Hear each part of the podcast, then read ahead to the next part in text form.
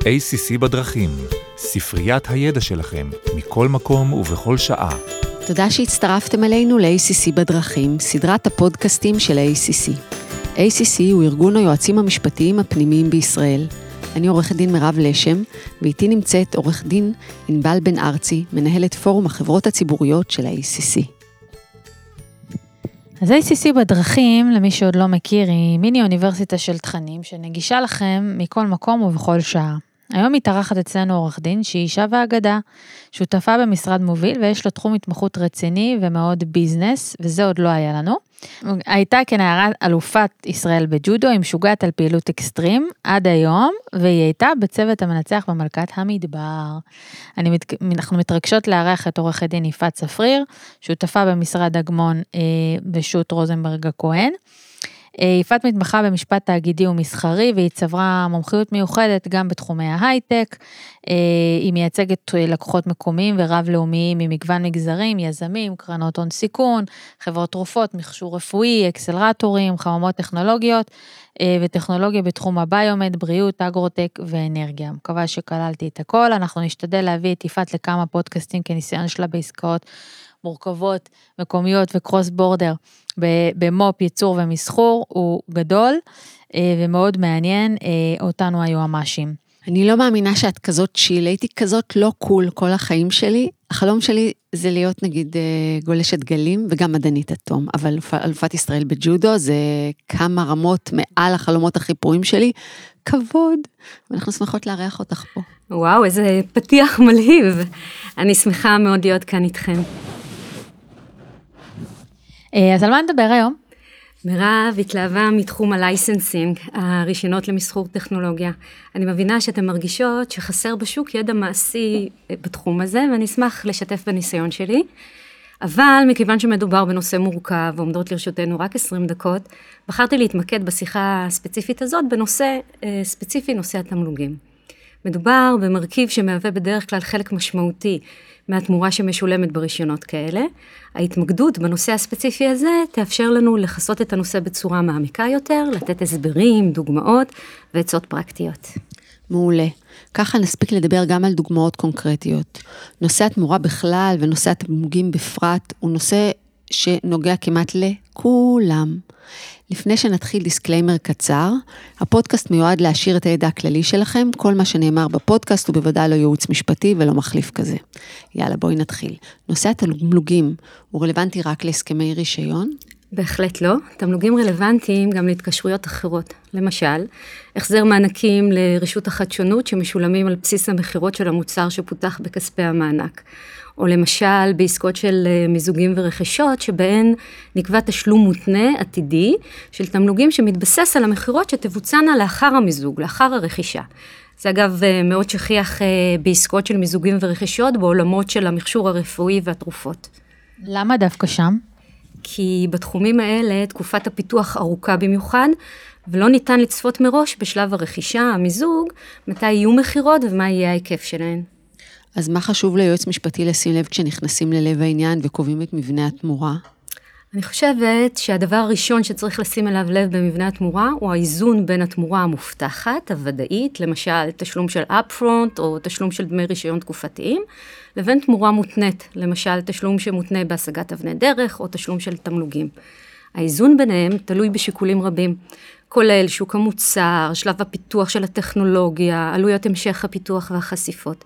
כמובן שככל ששלב הפיתוח של הטכנולוגיה לגביה ניתן הרישיון מוקדם יותר, תקופת המשך הפיתוח ארוכה יותר, עלויות המשך הפיתוח גבוהות יותר, כך החשיפה ואי הוודאות לגבי האפשרות למסחר את הטכנולוגיה גדולות יותר. לכן במקרים כאלה המשקל שניתן לתמורה המותנית יהיה גדול יותר ביחס לתמורה המובטחת. אני מבינה שבמקרים האלה, אחד מסוגי התמורה המותנית המקוב... המקובלת הוא נניח אה, תמלוגים, רויאלטיז.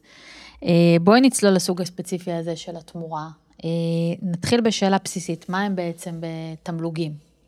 אז בהסכמי הרישיון למסחור טכנולוגיה, התמלוגים הם תשלום שמשולם לבעל הטכנולוגיה, הוא מעניק את הרישיון, כאחוז מוסכם מתוך המכירות נטו, ה-net sales, של מוצרי הרישיון. למה התשלום הוא מתוך המכירות נטו? למה למשל לא לחשב תמלוגים על אה, בסיס מכירות ברוטו, על בסיס רווחים נניח? המכירות נטו משקפות את ההכנסה של מקבל הרישיון ממכירת אה, מוצרי הרישיון, תוך ניטרול רכיבים מסוימים, אנחנו נרחיב עליהם בהמשך, שהם לא חלק מהמחיר של אה, מוצרי הרישיון עצמם. היצמדות אה, למכירות ברוטו למשל, לא מנטרלת את הרכיבים המשתנים האלה, שאינם חלק מהמוצרים ושעשויים להיות מאוד משמעותיים. גם היצמדות לחישוב של תמלוגים מתוך רווחים בעייתית, כי אז בעל הטכנולוגיה יהיה תלוי ביעילות של מקבל הרישיון, שעלול לנפח הוצאות בצורה לא סבירה. אם התשלומים משולמים על מכירות נטו של מוצרי הרישיון, אני מניחה שההגדרה של מכירות נטו מאוד חשובה בהסכמים האלה. בהחלט. חשוב להקפיד על ההגדרה של מכירות נטו, וגם על ההגדרה של מוצרי הרישיון, כי התמלוגים למעשה משולמים רק על מכירה של מה שמוגדר בהסכם כמוצרי הרישיון. לגבי הגדרה של מוצרי הרישיון, בדרך כלל היא תכלול כל מוצר או שירות שמכיל, מתבסס, עושה שימוש בטכנולוגיה שלגביה ניתן הרישיון, או שאלמלא הרישיון היה מפר את הפטנטים שמגינים על הרישיון. לגבי הגדרה של מכירות נטו, צריך לשים לב לכמה דברים חשובים. חשוב למשל למעניק הרישיון לציין שהמחיר הוא מחיר שנקבע ב good faith. המטרה למנוע עסקאות שלא בתום לב, שלא משקפות את מחיר המוצר ושעשויות לפגוע בסכום שיקבל מעניק הרישיון. בנוסף, חשוב לציין בהגדרה האם התשלום מתבסס על המחיר שנקוב בחשבונית, או על הסכום שנתקבל בפועל על ידי מקבל הרישיון. כאן ברור שמעניק הרישיון מעדיף להתבסס על המחיר שנקוב בחשבונית, כי אותו לא מעניין גביית חובות. לעומתו, מקבל הרישיון לא רוצה לשלם תמלוגים על סכומים שלא נכנסו לכיסו, ולכן הוא ינסה לדרוש היצמדות לסכום שיתקבל. מה קורה כשהתמורה לא במזומן? הרי בחברות בורסאיות, הרבה חברות, נהוג לבצע את התמורה בדרך של החלפת מניות או כל מיני סידורים אחרים. ההגדרה של מכירות נטו בדרך כלל תתייחס גם לתמורה שאינה מזומן ולפעמים גם לתמורה שאינה מוחשית. אם התמורה היא לא במזומן, השווי שלה יהיה לפי שווי שוק הוגן, ה-fair market value. אם uh, התמורה במניות, אז כשמדובר בחברה בורסאית זה פשוט כי מחיר השוק של המניות ידוע, uh, אבל אם המניות לא נסחרות, אנחנו נצטרך להגדיר מנגנון uh, לקביעת שווי השוק. ומה לגבי מכירה על ידי מקבל הרישיון לצד קשור, נניח למשל חברת בת? זאת נקודה מעולה, האינטואיציה שלך נכונה. לעתים קרובות אנחנו יוצאים מנקודת הנחה שהעסקה עם צד קשור לא תבטא את מחיר השוק. לכן כשאני מייצגת את אה, מעניק הרישיון, אני נוהגת לכלול בהסכמי הרישיון מחיר רצפה ומכירה לצד קשור, כדי למנוע בהמשך מחלוקת בעניין. למה, למה הכוונה במחיר רצפה? אני מתכוונת למחיר מינימום. יש כמה אפשרויות. למשל, לקבוע שמחיר שלא יפחת אה, מהסכום שנתקבל מ-resale לצד אה, בלתי תלוי, או לקבוע מחיר מינימלי שמתבסס על מכפיל העלות, ה-cost של המוצר. יש לדעתך עוד משהו אה, מיוחד שצריך לשים לב אליו בהגדרת התמלוגים? נושא מאוד חשוב שצריך לקבל לגביו החלטה ולבטא גם בהגדרות וגם בהוראות ההסכם, הוא מהן המכירות עליהן משולמים התמלוגים. האם רק מכירות של אה, מקבל הרישיון באופן ישיר או באמצעות צד קשור, או גם מכירות על ידי מקבלי רישיונות משנה. כאן נכנס קונספט שנהוג לכנות אותו בהגה המקצועית uh, pass-through royalty. לפי הקונספט הזה, שיעור התמלוגים שנקבע ישולם למעניק הרישיון על ידי מקבל הרישיון לגבי כל מכירה של מוצרי הרישיון, במנותק מהשאלה מי מכר את המוצר. גם אם המכירה בוצעה על ידי מקבל רישיון משנה, אחוז התמלוגים שנקבע ישולם לפי מחיר המכירה של המוצר, ולא לפי מה שקיבל מקבל הרישיון. המנגנון נוח מאוד למקבל התמלוגים, כי כך הוא יודע תמיד שהוא יקבל את אותו חלק מסכום המכירה. אבל צריך לקחת בחשבון שהמנגנון הזה עלול להכביד מאוד על מקבל הרישיון, בהתקשרויות עתידיות שלו מול צדדים שלישיים. הוא יצטרך לוודא שהסכום שהוא יקבל ממקבלי הרישיונות המשנה יעלה על הסכום של התמלוגים שהוא צריך להעביר לבעלים של הטכנולוגיה. מעניין. אה, האם שיעור התמלוגים תמיד קבוע? לא. לפעמים יש היגיון ליצור אה, שיעור משתנה ומדרגות שונות של תמלוגים לפי יעדים של מכירות. זה תלוי כמו תמיד במגוון שיקולים, כולל אה, בין היתר שוק המוצר, הרגולציה, תחרות, רווחיות בשוק. במקרה בו מקבל הרישיון השקיע השקעה גדולה בפיתוח, ועכשיו צריך לחדור לשוק מאוד תחרותי, אנחנו רוצים לסייע לו בחדירה לשוק, על ידי הפחתת המחיר. אם נעמיס עליו תמלוגים גבוהים מדי בשלב המכירות ההתחלתי, יהיה לו קשה לחדור לשוק. לכן, בשווקים כאלה ניתן לקבוע שיעור תמלוגים משתנה, שעולה בהדרגה לאחר שמגיעים ליעדי מכירות מוגדרים. למשל, עד להגיעה למכירות של 100 מיליון דולר, תשלום תמלוגים בשיעור של אחוז אחד, מעל מיליון דולר ועד 200 מיליון דולר, תמלוגים בשיעור של 2 אחוזים, מעל 200 מיליון דולר, תמלוגים בשיעור של 3 אחוזים וכן הלאה. אמרת שמכירות נטו מבטאות מכירות בנטרול רכיבים מסוימים. מה, מה זה הרכיבים שנהוג להתחשב בהם ולהפחית אותם מהמכירות נטו? ההפחתות שמקובל להתייחס אליהן כמעט בכל הסכם, ובדרך כלל נכלול אותן כבר בהגדרה עצמה של מכירות נטו, הן הנחות מסחריות סבירות, מיסי מכירה, מע"מ, זיכויים, תיקון בדיעבד של חשבונות, ועלויות אריזה, הובלה ושילוח, בתנאי שהן פורטו בנפרד בחשבונית, ואני חושבת שכאן התפקיד שלנו להנחות את הגורמים המסחריים, להקפיד לבצע את ההפרדה בחשבוניות. כל ההפחתות האלה הן למעשה לא חלק ממחיר המוצר עצמו, ולכן יש היגיון להפחית אותן. ומה לגבי הפחתה של חובות שלא נגבו? אם הסיכום הוא שתמלוגים משולמים על הסכום שהתקבל, להבדיל מהסכום הנקוב בחשבון, אז בעצם אנחנו לא נדרשים לטפל בנושא של החובות, כי מראש מקבל הרישיון משלם רק על ההכנסות שקיבל. אבל אם הצדדים בחרו בתשלום תמלוגים לפי הסכום שנקוב בחשבון, ייתכן שנקבע מנגנון שיאפשר התחשבנות בקשר לחובות אבודים. שזה הגיוני. כן. אה, כשדיברנו בשיחה המקדימה על הפחתות, את השתמשת במונח anti-stacking. תוכלי להסביר במה מדובר? כמובן. במצבים מסוימים עלול מקבל הרישיון למצוא את עצמו משלם תמלוגים או תשלומים אחרים למספר גורמים במקביל בקשר לאותו מוצר. כך התמלוגים נערמים, מצטברים ומכבידים מאוד על מקבל הרישיון. זה עלול לפגוע במסחור של המוצר ובחדירה שלו לשוק. בשווקים שבהם מקבל הרישיון צופה אפשרות סבירה שיזדקק לרישיונות נוספים מצד ג' שהכרחיים ליעילות של המוצר שהוא מפתח, הוא יבקש לכלול הוראות שיאפשרו הפחתה, היא תהיה בדרך כלל חלקית, לא מלאה, של התמלוגים או תשלומים אחרים שישלם בקשר לרישיונות מצדדים שלישיים. מה קורה אם uh, המוצר שפיתחתי על בסיס הרישיון לא נמכר בנפרד, אלא כחלק מהמערכת? זה כאילו אותה בעיה, אבל באקסטרים. מכיוון אחר. כן, לפעמים המוצר שמפותח על בסיס הרישיון עשוי להיות משולב עם מוצרים נוספים שימכרו ביחד uh, כמערכת. אם אני יכולה למכור את מוצר הרישיון בנפרד, אבל מסיבות מסחריות אני מעדיפה למכור אותו כחלק ממערכת שכוללת מוצרים נוספים שלא מתבססים על הטכנולוגיה לגביה נתתי את הרישיון, קיבלתי את הרישיון, אין הצדקה מבחינתי לשלם תמלוגים על מחיר המערכת כולה. במקרה כזה אני ארצה להפחית מסכום המכירות נטו את המחיר של המוצרים הנוספים שמרכיבים את המערכת ולכלול רק את המחיר עבור מוצרי הרישיון עצמם. האם להיעדר הגנה של פטנט תהיה השפעה בעצם על תמלוגים? כן. למקבל הרישיון יש הצדקה לכלול הפחתה בגין היעדר הגנת פטנט בטריטוריה כזאת או אחרת. מה הרציונל? בטריטוריה שבה אין פטנט תקף, מקבל הרישיון מאבד חלק משמעותי מהיתרון היחסי שהפטנט מעניק לו, מפני מוצרים גנריים שיתחרו בו. אם לא קיימת הגנת פטנט, יש להניח שהוא ייאלץ להפחית מחירים כדי להתחרות במוצרים הגנריים, ולכן תשלום של תמלוגים בשיעורים גבוהים יקשה עליו לשמור על מחיר אטרקטיבי. למקבל הרישיון יש אינטרס לכלול סעיף בהסכם שיקבע כי במקרה של היעדר הגנת פטנט בטריטוריה מסוימת, שיעור התמלוגים על מכירות בטריטוריה הזאת יופחת משמעותית.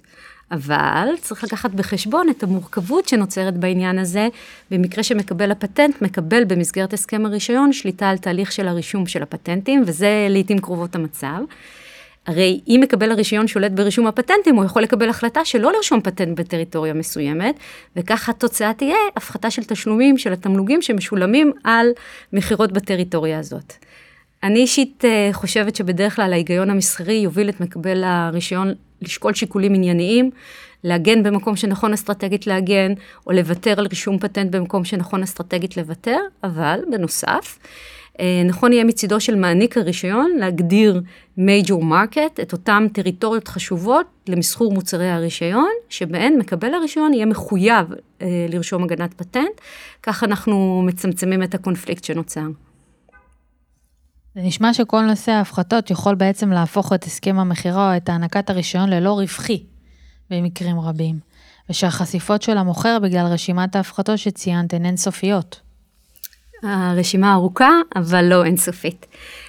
בגלל החשיפה העתידית ואלמנט אי-הוודאות, כשאנחנו מייצגים את מעניק הרישיון, נכון יהיה לכלול בהסכם הגנות לצד המעניק את הרישיון בנוגע להפחתות. אני מיישמת שני מנגנונים, האחד זה קביעה של תשלום סכום מינימלי תקופתי של תמלוגים, למשל, שסכום התמלוגים בשנה X לא יפחת מ-4 מיליון דולר. מנגנון נוסף שאפשר לכלול זה קביעת תקרה לכל ההפחתות. למשל, שכל ההפחתות ביחד לא תעלנה על 50% מסכום התמלוגים שהיה משולם אלמלא ההפחתות.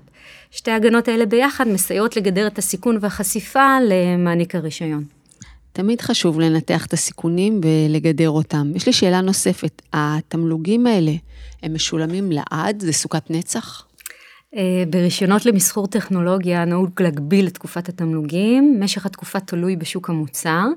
את התקופה המוסכמת אנחנו נספור בדרך כלל לפי המאוחר מבין השניים, מספר שנים שחלפו ממכירה מסחרית ראשונה, או כל עוד יש הגנת פטנט. בהגדרה של מכירה מסחרית ראשונה, אנחנו נשלול מכירה לצורכי אה, פיתוח או ניסוי. למשל, בעולם של הדשנים וחומרי ההדברה נהוג לבצע ניסויי שדה.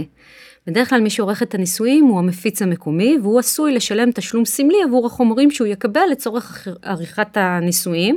מכירה כזאת לא תיחשב מכירה מסחרית ראשונה. ומה קורה אם מקבל הרישיון אה, פיתח מספר מוצרים על בסיס הרישיון?